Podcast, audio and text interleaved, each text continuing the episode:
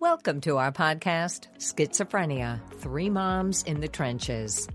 From the place where schizophrenia and real life collide. East Coast, West Coast, Middle America. With Miriam Feldman, Mindy Greiling, and Randye Kaye. We're at episode 37. Yay, we're so excited. Thank you for joining us today.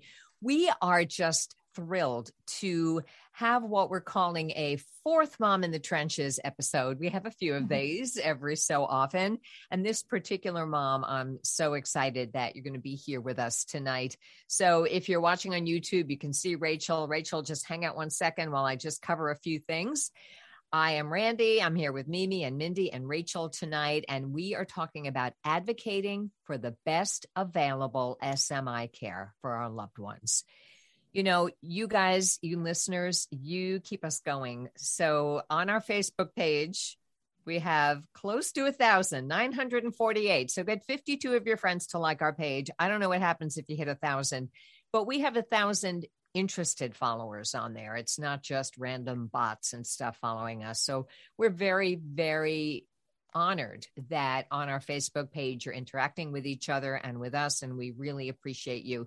We're close to 300 YouTube subscribers, and our downloads people are almost 26,000 and 5,000 in the past 30 days. So we are growing. Thanks to you. Keep sharing, keep subscribing. You keep us going. I do want to mention a couple of comments that came in.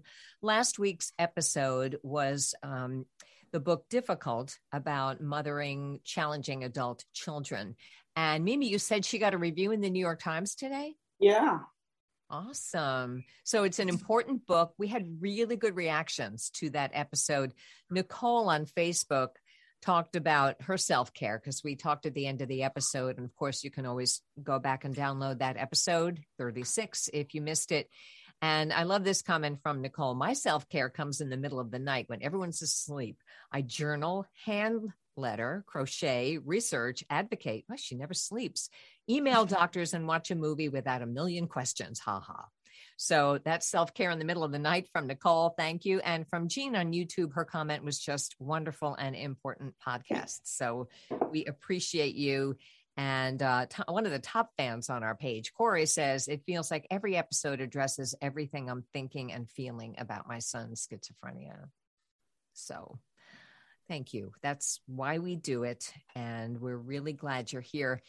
Tonight's guest is Rachel Strife, and she's a mental health advocate. She's got a number of things to talk to us about. And of course, a story. Her son, Carson, his episode, Rachel, is one of the most downloaded ones we have. He's got over 1,100 downloads on his episode alone. It's episode 22. We did it last year. And he shared his journey from his point of view, from the lows of schizoaffective disorder to currently being a full-time student at Arizona State University, getting degrees in math and computer systems engineering. His mom, Rachel, is here with us tonight. And boy, you work part-time as an industrial engineer. And most impressive to me right now, you have 5 children. Although Mimi's got 4. So I guess you win, but that's still a lot. Still a lot. Winning, I don't know. And you have 3 still living at home. You live in Arizona. You're the data analyst for Team Daniel, and refer to our episode with Dr. Laitman, the Running from Recovery from Mental Illness, his organization. You're a chemical and biomedical engineer with a legacy Six Sigma Black Belt Certification.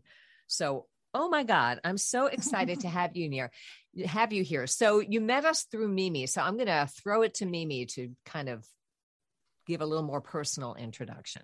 Okay. Hi, everybody. And hi, Rachel. Thank you so much for being here. I met Rachel when I finally found my way to Dr. Laitman almost 2 years ago, a year and a half ago. And right away when I met her and started listening to her talk in the support meetings and all of that, I was like, this is a woman after my own heart. She cuts to the chase. And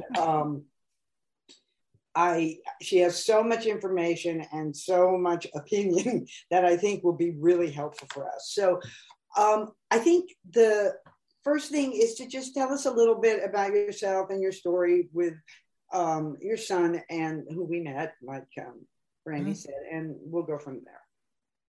Hey guys, thank you. I'm so excited to be here. So I have some disclaimers before we get started. I'm not a doctor. I start talking like I'm a doctor and I'm not. I know a lot. Of course, I am the data analyst for Dr. Robert Laitman, and he has the highest rate of meaningful recovery from schizophrenia of probably any practice that we've encountered. So I know what his kids are on. That's my next disclaimer.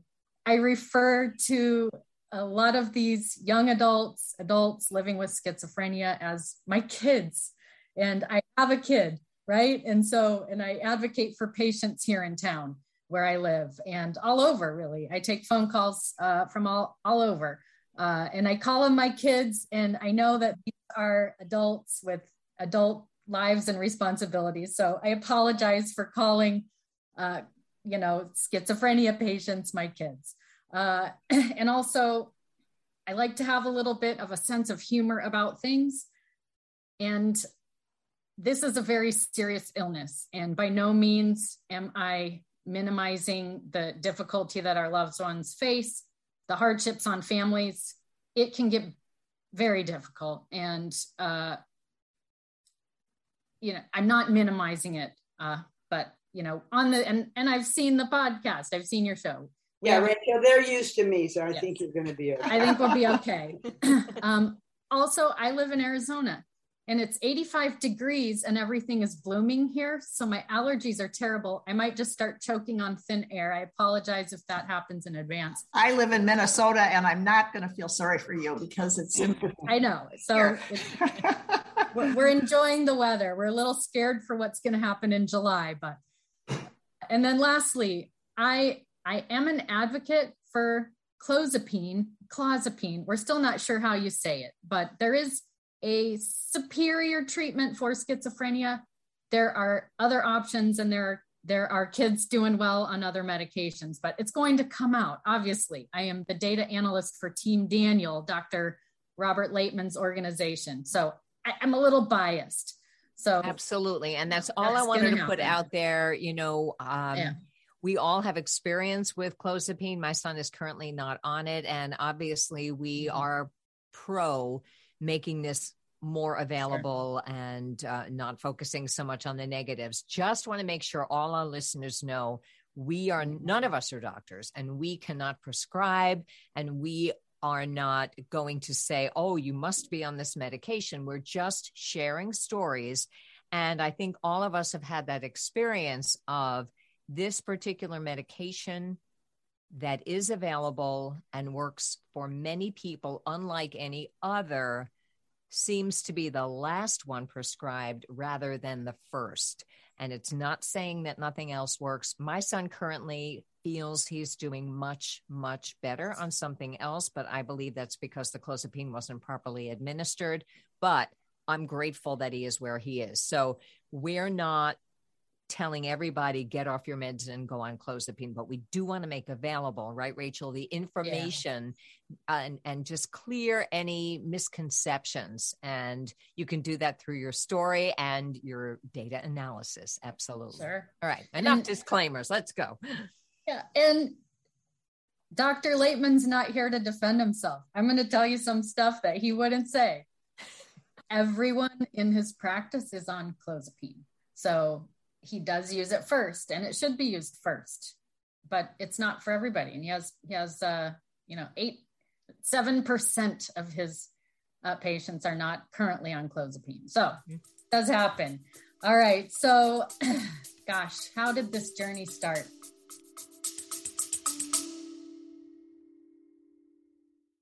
The heart behind the iMom podcast is storytelling, because every mom has a story to tell. I know that when I talk to my friends who are parenting and we share stories, we all end up feeling less alone and more capable of loving our kids well. You can find information everywhere on the internet. Some is bad parenting advice, and some is pretty wise. We like to think there's a lot of wisdom on iMom.com, and when you combine that signature wisdom with a great story, it brings parenting to life. We want a mom who's listening to see herself and her kids in these stories and rest in the confidence that she is the perfect mom for her kids. Check out the iMom podcast with new episodes every Monday. You know what I'd like you to do is give a little bit of your overview of the mental health system and how it worked or didn't work. Yeah. For you and your some of your thoughts about that.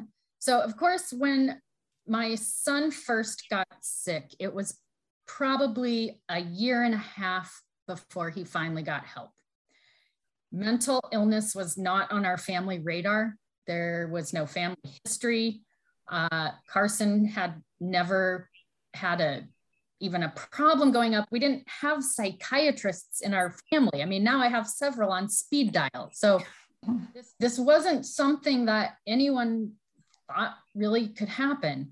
And what happened was in the state of Arizona, when medical marijuana was came on the scene, there was this idea that it was a safe, natural, helpful thing for people. And what happened was every high school kid that had an older sibling got their hands on some medical marijuana from the local dispensaries. And, you know, Carson never drank alcohol. He never smoked a cigarette. He was an athlete. He was a gifted student. He had never had, I think, even a B in his life. He ended up graduating high school with a 4.5 GPA and 1540 on the SAT. I mean, he was just this really awesome kid, never made a bad choice, never was in trouble. I mean, there were no signs of illness or any problem ever. Is he your oldest, just to get it? Your oldest child? Carson is the middle of five. Middle of five. Okay, go ahead. Yeah. So I think it probably happened on some of the sports teams. You know, the smart kids started smoking marijuana and the athletes started smoking marijuana to calm the nerves before a race, right? Or I don't know. I mean, kids. And he had an unusual reaction the very first time. He had hallucinations, some body movements that were odd. And if you have never heard the term cannabis-induced psychosis, how would you know? I mean, it's not like he'd been using a bunch of drugs. How would you know that that was unusual? Mm-hmm. And, you know, in hindsight, if there had been some education about this problem, some knowledge, some awareness, he might have realized that that was causing him a problem, that wasn't normal, that there were risks to that. But, of course, you know, the kids kept using and the teammates kept using this marijuana. Of course, today, all the teenagers have a wax pen in their backpack, and it's really turned into quite an epidemic, really. But within a wax pen in their backpack, a wax pen. You don't know what a wax pen is. My kids are older now. Yeah. And one of them is raising three preschoolers. I don't think she has time for marijuana, but anyway, I'm hoping. Well, it's a high potency form of marijuana and it's available at the dispensaries. Okay. There is a, it's not the marijuana that we all, you know, smoked 30 years ago that you may or may not get high. That was 3% THC. Today's marijuana products are very high potency. And now is that, and this has always been true, that marijuana can trigger schizophrenia, but there's apparently a threshold at which that can occur. And because of the high potency, that threshold is reached sooner. There was one study where the equivalent of about 50 joints worth of marijuana increased your risk of developing schizophrenia by as much as fivefold, right? So 5 times the increased risk at this threshold of 50 joints. Well, with today's products, that THC threshold is being reached within a few uses possibly, because some of these things are very high potency, 80 or 90%. Well, within a few weeks of all these, you know, kids using this medical marijuana, Carson's brain just kind of changed, and ultimately it never went back. And we didn't know this, and I didn't know this. No one knew this. So when you're watching Carson's amazing podcast, you guys, it's really a miracle. He is well into recovery. He knows what happened, and he speaks with such insight. Oh, it's unbelievable. Unbelievable. And, you know, there's a lot, and you're way at the beginning of the story, and it's only a 45-minute podcast. So we'll get to there. I'll keep going. Yeah. But that insight is only because he is on clozapine now. He didn't know what was happening at the time. And a third of these marijuana-induced psychosis cases turn into schizophrenia. And as we know, mental illness is a spectrum. On one end, we have this, situational anxiety, depression. I think I had some of that this morning, right? And then, you know, it gets into some worse anxiety, depression. And then you see personality disorders and other things that become more and more serious. And then you hit a brick wall. And on the other side of this brick wall is psychotic spectrum disorders. These are not behavioral health problems. They don't even belong under the umbrella of behavioral health, right? Right. And that's something, absolutely. And these are the thought disorders and the very severe. Yes. Okay. And so this was clear to me. This was not a behavioral problem. Carson. So Rachel, let me interrupt here for a second. Yes. Because I want to hear so much from you. I want to keep you focused. So he's sick. He's really sick. Really sick. Can you tell us a little bit about what you encountered with the mental health system and how you got to where you are now? Yep. So he was probably sick for about a year and a half before we realized it and were able to do anything. And he didn't know he was sick. Sick looked like he was having psychosis. He was so in the hospital. It started out that he was withdrawn. He was in his room. His facial expression changed. He lost interest in activities. This happened very slowly over the course of a year and a half. We begged him to get help. We thought it was too many men in the house. We thought he was needed some independence, senioritis, and ultimately there started to be behavior problems and changes in behavior, thought disorder. He kept losing things, couldn't stay organized, couldn't take care of himself. We thought, here's a great idea. Let's move him into college. That's just what he needs. That was a terrible idea. And ultimately, we ended up figuring out the lights went off. A lot of people reached out to me to help. And he ended up being involuntarily committed in the state of Arizona through a petition. He refused medication. He did not see that he was ill. Typical anosognosia. I knew what that meant because I had been doing research, but I've yet to find a healthcare provider in the field of mental health that knows what the hell anosognosia is, that's prepared to treat it. I remember I finally got Carson into a hospital triage. And this was, you know, magician work to get him there. I don't even know. And I had a letter that I gave to the triage nurse. I said, please don't say schizophrenia, in big words, when I handed it to her. And the first thing out of her mouth was, oh, so you have schizophrenia, huh? Just left.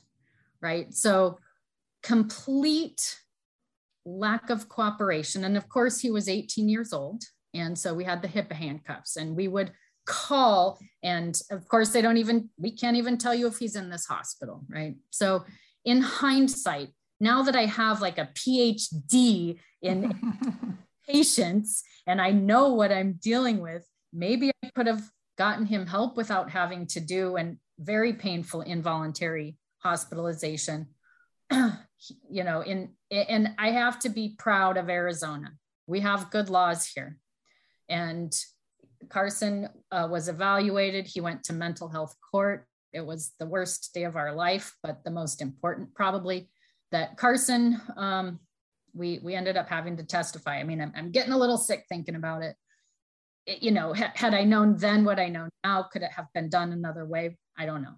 But he got on court-ordered treatment, COT is what it's called in Arizona. And that was a court order for 1 year of assisted outpatient treatment.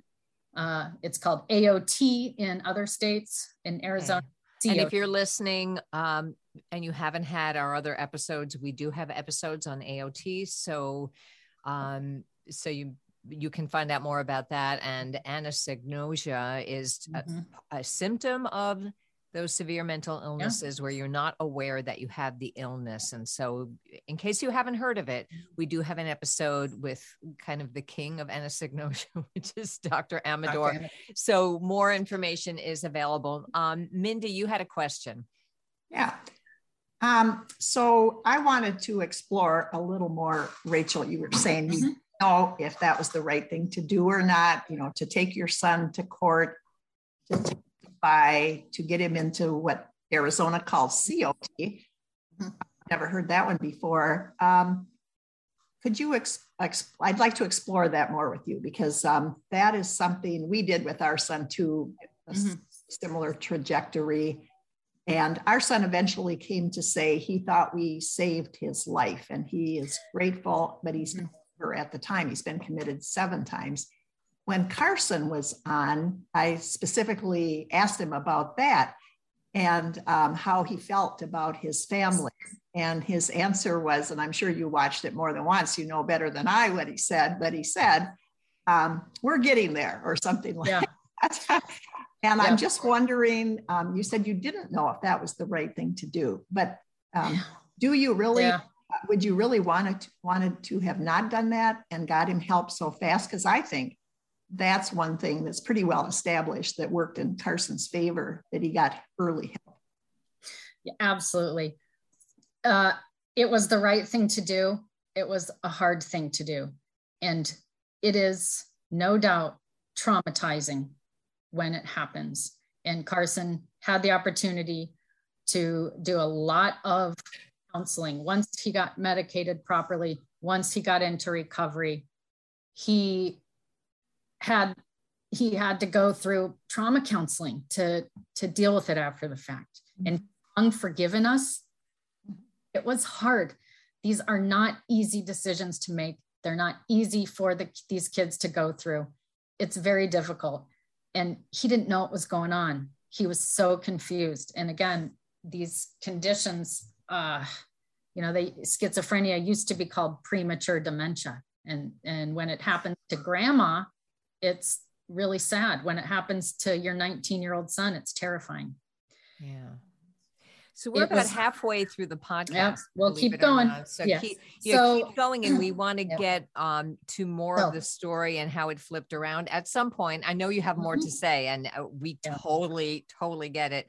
And you know, by the end, I want you to share how the family. So court-ordered treatment. Carson was assigned. And the system worked for us. It worked how it was supposed to work. And is it because Carson was young? Is it because I was this really fierce advocate? Was it because I was very resourceful? Was it because he's white? I mean, do we have you know, imbalance? I know so many families that it doesn't work out, but it worked out. Everything that could have happened happened for us. Until we got to community mental health care. Carson was assigned to a clinic. I'm not going to name names, and I don't want to name people. They care, but the standard of care was terrible.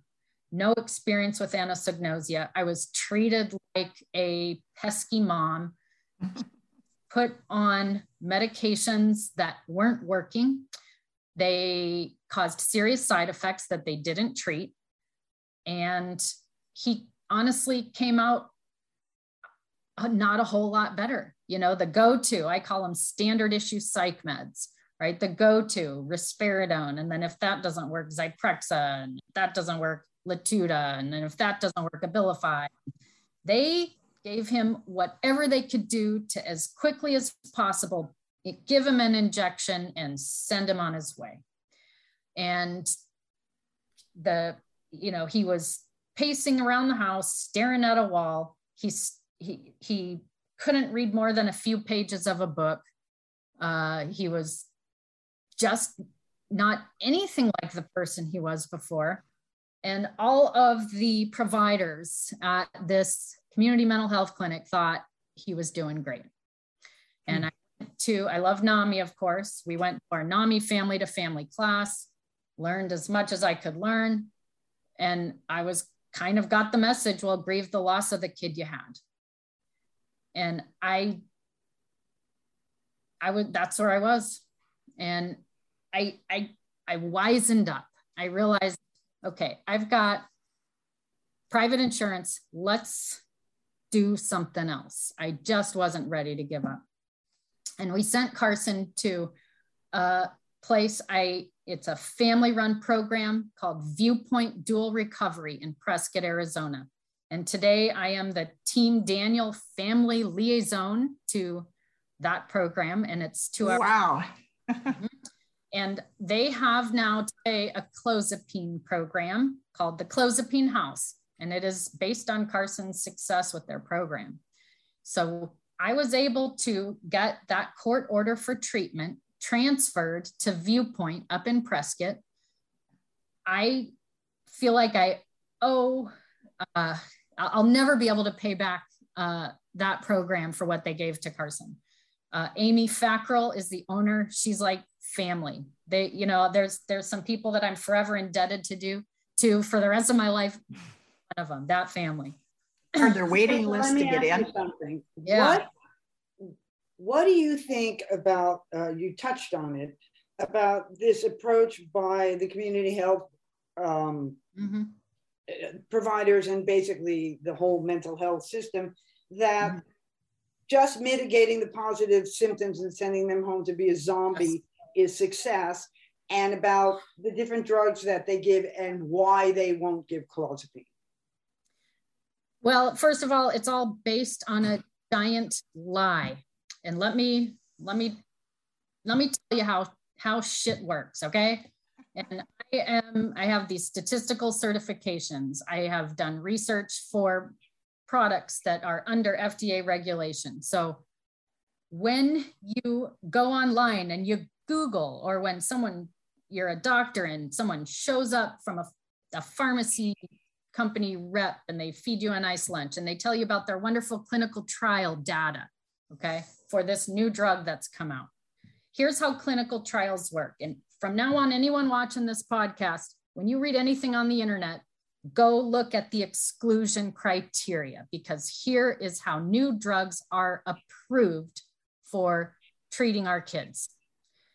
First of all, in order to even participate in a clinical trial, you have to be capable of consenting to the trial. Okay, that's standard bioethics. It's like that for a reason, but that significantly limits the value of that information. So you're wiping out probably the 70% of the sickest population in schizophrenia, because none of these kids that have the anosognosia are even capable of participating in a trial, right? Mm-hmm. The other thing, oftentimes these are tested on people who are already stable on another medication, and then they're going to transition them to the new one that's being tested and compared to a placebo. Well, if you're already stable on a medication, you're probably regular schizophrenia instead of treatment-resistant schizophrenia, which is a giant lie. I don't even know what regular schizophrenia looks like. That, I think, looks like your kid comes to you one day and says, hey, I'm hearing some voices and I don't think it's normal and I need medicine. Okay, give me that. And now I'm fine and I can work and go to school. I don't know that if that's so you're saying much of schizophrenia is treatment resistant. Is that what you're saying? The majority, absolute majority is treatment resistant. And guess what? If you're watching Three Moms in the Trenches, you know, and you're in the trenches, you don't have a kid with normal schizophrenia. Like why? So, you know, that's for sure. Right. So I mean, honestly, I think that normal schizophrenia is what we're dealing with. And this scenario you're describing, yes. Treatment resistant is a lie. It was invented for the sole purpose of new drugs coming to market not having to be compared to clozapine. If you dig into the exclusion criteria, and sometimes you have to look, it'll say history of treatment resistance is excluded from the study. That's code. Or if you've ever been on, and it'll even sometimes say patients are not allowed in the trial because if they have ever once taken clozapine. So our drug manufacturers have created a system where new medications are only tested on this cherry-picked group of kids, patients that are most likely to respond.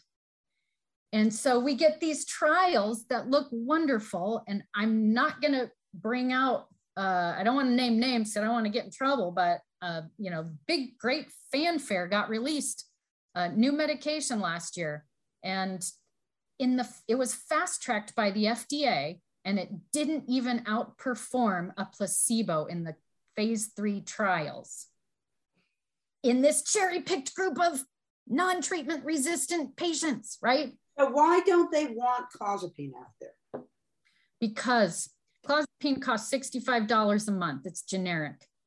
A typical injectable patented antipsychotic is $2,000 or $3,000 a month, and your typical designer pill is $1,500 a month. It's about money, and it's always about money. I read The Empire of Pain about the Purdue Pharmacy, Sac, others. It wasn't anything about clozapine. It was opioids, but that was all about money. And so after I read all that, much more suspicious of the companies. I always was, but now I'm even more so.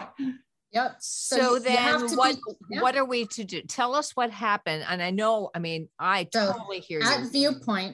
At Viewpoint Dual Recovery, Dr. Terry Vaughn in Prescott, Arizona is the medical director of that program. And they put Carson on clozapine. And there wasn't very much change at first. Not all clozapine regimens are created equal, which I'll get to. But about 3 months in, because he just wasn't responding to anything, okay? They had tried all these things. He was just, I don't know, really. And they call it the last, you know, it's the gold standard, the last but it's resort. Also the last one. The last resort, yeah. Right. So 3 months into clozapine, Carson basically, and it's a slow titration, right? He basically wakes up and reads an entire novel cover to cover in a day. Like his brain came back on. He hadn't even been able to read more than 9 pages of anything. You know, school wasn't going to be an option. Nothing was going to be an option. And it's not just clozapine. Here's what Dr. Laitman doesn't tell you. 11% of his patients, he can't even get them to start the medication. And the reason is anosognosia. They unsuccessful getting an order for treatment, unsuccessful getting the patient engaged. There's a pretty high fallout right off the top. And then, you know, like I said, only 93% stay on it in his practice. He doesn't advertise that, right? There are some that it doesn't work for, but Carson made a full, complete recovery. It took about 6 to 9 months, but a year later, he was back in college. He ended up 1 semester part-time, and then he went full-time, and then he was so bored with just studying math, he had to add systems engineering to his major. He is symptom-free. He is happy. He is awesome. He drives a car now, and he's got his life and his livelihood back. He's lost the weight by following what we're calling now the Laitman Protocol. And I felt like I was lied to that, you know, grieve the loss of your son. He'll never get better than 70%. And you know what? Consider yourself lucky because he can sit on a couch and stare and he's not hurting anybody. Like that was the attitude in community mental health. So getting a good doctor who has this high bar for recovery. Dr. Vaughn was not going to just let this kid, you know, wither away and be disabled. And she got the best treatment for him. And what kills me is this is the standard of care. I hopefully have time. I'm going to read for you page 66 of the APA guidelines for the treatment of schizophrenia. This is the 2021 current edition. If a patient has had minimal or no response to 2 trials of antipsychotic medication of 2 to 4 weeks duration at an adequate dose, a trial of clozapine is recommended. It's also recommended for a patient with persistent risk of suicide that hasn't responded to other treatments or risk of aggressive behavior. That is the standard of care and no one is using it. It even goes on to say a trial of clozapine may be appropriate in individuals who show a response to treatment, i.e. more than 20% reduction in symptoms, yet still have significant symptoms or impairments in function. And the idea, yeah, it's there. So this is really interesting. The standard of care is right there in black and white. Not being followed. And it's not being followed. Mindy has a question. And then if we can bring it to, because none of our sons are where Carson is. And, you know, we want to be honest about that. I don't think we're saying everyone's going to get 100%. There are other elements that go into it. I'm happy with 70% of my son back because I've had 10%, but and I didn't even have 70% of Carson back. Yeah. So that's what my question is. That's what my question is centered around, is the recovery. So we had Carson on, we had a woman named Rebecca, and we had a young man named Ryan, and they're all doing wonderfully. And Katie Sanford also. And Katie, that's right. I was forgetting she had a mental illness. She was doing so well. So we've had huge success stories, and we, as of yet, we're hoping to have our own sons on because they could be examples for to give people hope. But also, you know, we've heard from some families who have said, you know, my daughter, one woman said, is not doing as well as the people you talk about or the people who are on it. So it just makes me sad or it makes me cry. And I was reading in Surviving Schizophrenia, which I'm sure we've all read about, by Dr. E. Fuller Torrey, about recovery, and he questions the whole concept of the recovery movement. I don't know if you recall that section, but he said, because there are a quarter to a third of the people who fully recover, and then they do really well, they lead regular lives, and then there's the others who don't do as well. Sometimes it is the anosognosia, the ones you're talking about that Dr. Lee can't get on clozapine, or sometimes people can't get them on anything if they're in a state that really doesn't have AOT or anything with any kind of a threshold. So what do you say to people who have children who aren't doing as well? Could you advise us on the balance between sharing success stories, giving people hope, but then not making the people that don't have children who are doing that well, or they themselves aren't doing that well, lose all hope or feel like it's their fault? You know, they must not be trying as hard as those others did. Could you comment on that? Because we have listeners that have asked for that information. Yep. So I'll start by saying Carson was not doing well at one point, and one summer, I begged the universe, if you heal my son, I'll do whatever you want. And it's not easy. And I don't know why my son got recovery and others haven't, but I spend a fair amount of my time on my end of that contract that I made with the universe. And as in addition to being a member of Team Daniel organization and doing that work, when Carson was in Viewpoint, he was there for a year. I met a man named John with one leg. He was living on, some mattresses behind an abandoned building, and his wheelchair was dilapidated. And he was regularly getting kicked out of the local places for just being disruptive. And I saw that he had a faded bracelet on his arm that looks like it came from a hospital. And what I learned was that he had been court ordered to treatment, but given a bus pass to nowhere. A case manager arrived to pick him up from the hospital, didn't have a vehicle that could accommodate a wheelchair. So he just left and this man went right back on the street. And there is just terrible neglect of patients with serious mental illness. And people don't realize that a schizophrenia diagnosis has a worse overall prognosis than many cancers. If we wouldn't let a person with dementia just go back to the streets, right? If schizophrenia was cancer, we wouldn't wait and give the best treatment as a last resort until we start, accepting anosognosia and changing laws, changing policies. Well, we got John in. Sorry.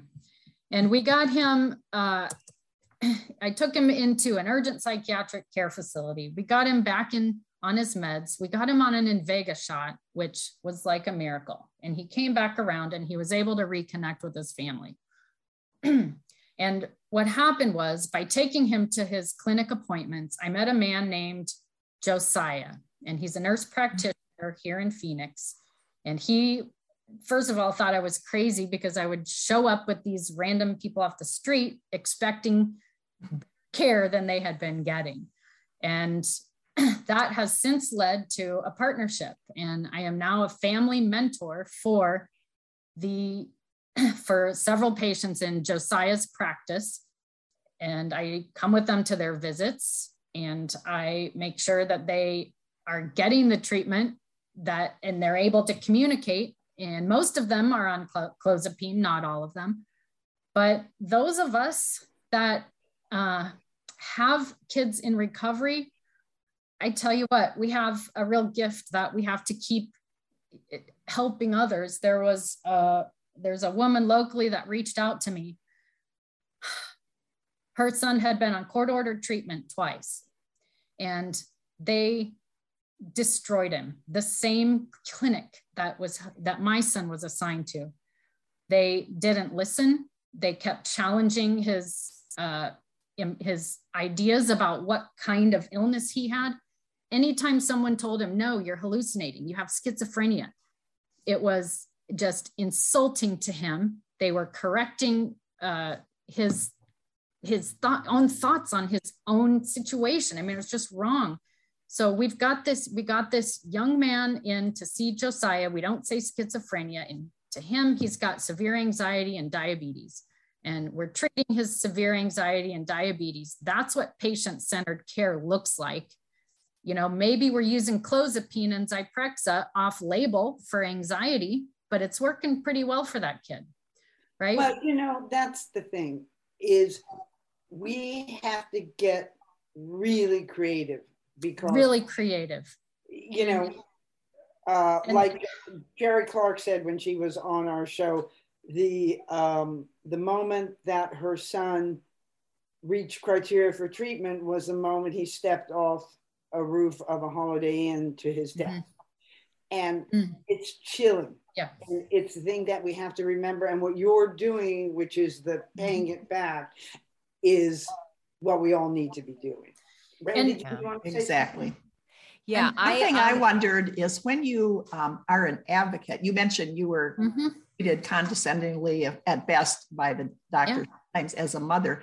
When you come mm-hmm. in, advocate. I have friends who are social workers, and they get treated so much better as a social worker than when they're with their own children as a mother. How do you treat it as an advocate? Is that a step up from being a mother?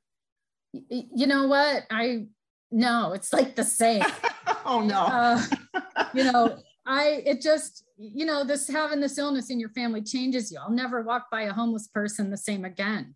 And true. My Absolutely son has, true.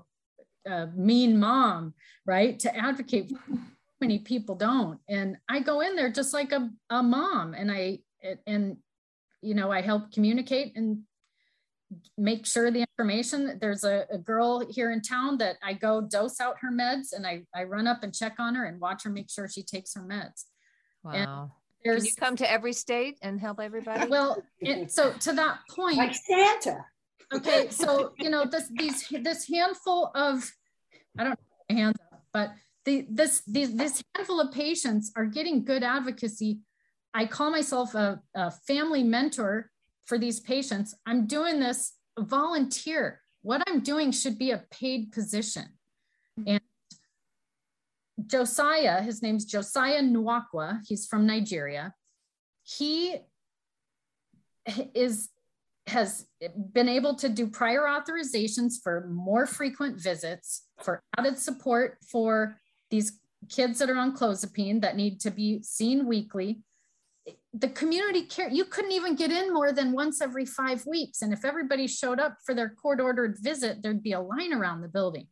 You know, what I'm doing should be a paid position, and I'll start the training program and teach people how to do it, and every clinic should have one. They're called case managers, and they usually have time to see their clients once a month or so. Right. If that. Those are fabulous ideas. And we did have Lynn Nanos on and several people earlier in the podcast talking about the system. And because we only have about 5 minutes left, I want to make sure that the people listening who have loved ones with schizophrenia, I'm hearing two things. One is the system needs to be changed. And there are things that we would love to do to change the system. One of them, having family mentors for caregivers would be great. Exposing the myths behind the non-use of clozapine. You know, all of these are great ideas. And I'm curious as to how much a place like Viewpoint would cost and what the waiting list is, because not everybody, but the last question I'm going to ask in the last 4 minutes, if you could, what would you say other than let's fix the system, which is wonderful and we should do that, but also what are you going to say to the people listening who are going, what can I do today for my loved one? I would love to end that with that, but tell us what a place like Viewpoint would cost the average family. So self-pay Viewpoint is around $20,000 a month. And that is probably about a third the cost of comparable programs. We were very fortunate. My son's private insurance, that was through my employer, paid for him to be there for an entire year. Wow. Viewpoint, right. So some insurance plans are paying. Also, Viewpoint has applied, and they're starting to get some approvals back for Arizona State Medicaid plans. So it's coming. They are trying. They do want to open up some beds, and they do want to expand. We are also working on expanding the program into my town. And I'm sure I'll be a part of that project. I'm sure you will. My family. So number one, the field of psychiatry has earned their reputation as really not being doctors. They've just earned it, okay? You know, if I was an oncologist and said, I'll only treat stage 1 cancers, that's what the psychiatrists are the equivalent of doing. So we have to find good psychiatry. It might be your internist, it might be your GP. My suggestion is, I have given away these books on the best way to treat schizophrenia. And the earlier that it's talked about, the earlier that it's introduced. Okay. So can you share, if somebody's not watching, share the titles of those books, and I'll put them in the show notes. Yep. The Clozapine Handbook, written by Dr. Meyer. I just interviewed him for a documentary that we're doing for Team Daniel. Incredible book. Go ahead and order it so that you at least can talk the language. And this is Dr. Robert Laitman's book, Meaningful Recovery from Schizophrenia and Serious Mental Illness with Clozapine, Hope and Help. I've given these out to probably 15 doctors in my area. And the more we just show the best standards of care. The other thing, as soon as they say, well, that's a last resort, it's dangerous, say, well, that might be how you practice here, but that's not the standard of care. So, I like it. Say it. If a doctor was really following best practices on their first visit, they would say, well, the best treatment for this is clozapine. It's a little complicated. There's a blood test that you have to get every week. But the good news is there's a finger prick now, so it's not a big deal. We're going to try a couple other things and see if a less complicated medication will work. But please be prepared that clozapine is going to be your best option. The other thing we have to challenge doctors to do is to be real doctors. There is an epidemic of not treating side effects. Half of Dr. Laitman's patients have gained 100 pounds. They have still tremors. Before Dr. Laitman. Before Dr. Laitman, they're already on Clozapine, right. But doctors aren't doing it right. So the thing to do is call and ask, do you guys do the Laitman protocol here? And here's the thing, maybe Clozapine is not going to be for your kid eventually, right? Like that might not be the best medicine. But if your psychiatrist doesn't even prescribe the best treatment available, they're saying, oh, we're not certified for that. That is like a NFL quarterback that will refuse to throw passes. That's just someone. Great analogy. That is someone that is not current in their field and clearly not following the best practices. So we have to challenge, and even lawsuits. If your kid was suffering for decades and never even mentioned Clozapine, that's medical negligence. And I just interviewed Dr. Meyer about this. He says the same thing. Until we start holding a field accountable for not settling for non-recovery, okay? So there is better options. There are better psychiatrists out there, and it is a matter of holding these doctors accountable and finding those good doctors for you. And something you said that's very important is utilizing your GP if you have to. Finally, yes. When I found my way to Dr. Laitman, I'm on the West Coast, he's on the East Coast. It was very complicated. COVID had just happened, and we didn't have a decent psychiatrist. And psychiatrists, like Rachel said, they don't want to look at this as a medical condition. No. And so I conscripted Nick's general practitioner to work in conjunction with Dr. Laitman so he could order all the tests and the blood work and all that. And it was a full-time job for me for a year, running back and forth, but it happened. We got to get creative too. Yep. And even Zyprexa, even Risperidone, all the medications have side effects. Don't let your kid have a bad experience with them because the doctors didn't treat the side effect. So educate yourself. Educate, yeah. Everything you read on our podcast. There's books to read. NAMI has a great course, Family to Family. I'm actually going to start teaching one in April. It's been a while, so I'm always excited to come back and teach that. It's often given virtually, and we're very parental here, but we are, this could be your spouse, this could be your parent, this could be your sister or your brother. If you're in a position to advocate, then advocate for the best care possible. And that might include the best available care. You may need to know more than the doctor, and you may need to educate the doctors. I mean, I know that there are several times my son would have been discharged from the hospital with a bus pass. And some said, you are not doing that. You are not doing that. So we are advocating, and it is a lot of work, and it can be helpful to get an ally on your side. And if you're lucky enough to be successful, spread the wealth by helping others. Any final word you want to add? That's what I sum up from what we said. And this has been fascinating. Thank you. Anything? Did it pretty much cover it? Sum it up? I think so. And I'll just say, I take calls from families. You can reach out to me. You've got my name. You can find me on Facebook, send me a DM. And if you're struggling to get the right kind of care for your loved one, call me and we'll brainstorm. And there are kids doing well today because we had a powwow and a talk and a strategy on what do we do next. That's amazing. Could you tell the viewers about the Team Daniel Facebook page? Because I think all of us are on 3 or 4 of these things, and all of them are, all of them offer some hope. But to me, the Team Daniel one is the graduate, because people are asking such sophisticated questions, and people tend Team Daniel and help. Team Daniel and the Clozapine community is the Facebook page.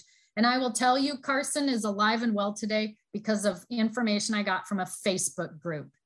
not from anything I got from any doctor. Now think about that. So get on Facebook, find our groups. The information sharing is phenomenal. And your doctor doesn't know everything. If I had accepted the first and even second opinions, we wouldn't be here today. Wow. So it's Rachel Strife, S-T-R-E-I-F-F. Yeah. And there are many Facebook groups that are helpful. This particular one, the Team Daniel one, just go on Facebook and search. You found us, you can find Rachel. And I just want to thank you so much for everything you shared today. Give our love to Carson. Of course. Yes. Awesome. And thank you. I think next week we're being interviewed by someone in the UK who wants to talk about having siblings with mental illness. So that she wants to learn from us. So that should be interesting. And Rachel, we're just delighted. Thank you so much for joining us. Sure. Thank you. Happy Rachel. To be here. Hey, thanks for joining us for this episode of Schizophrenia, 3 Moms in the Trenches with Randye Kaye, Mindy Greiling, and Miriam Feldman. To get in touch with us or to learn more about our books, please visit our websites at miriam-feldman.com, mindygreiling.com, or randykaye.com.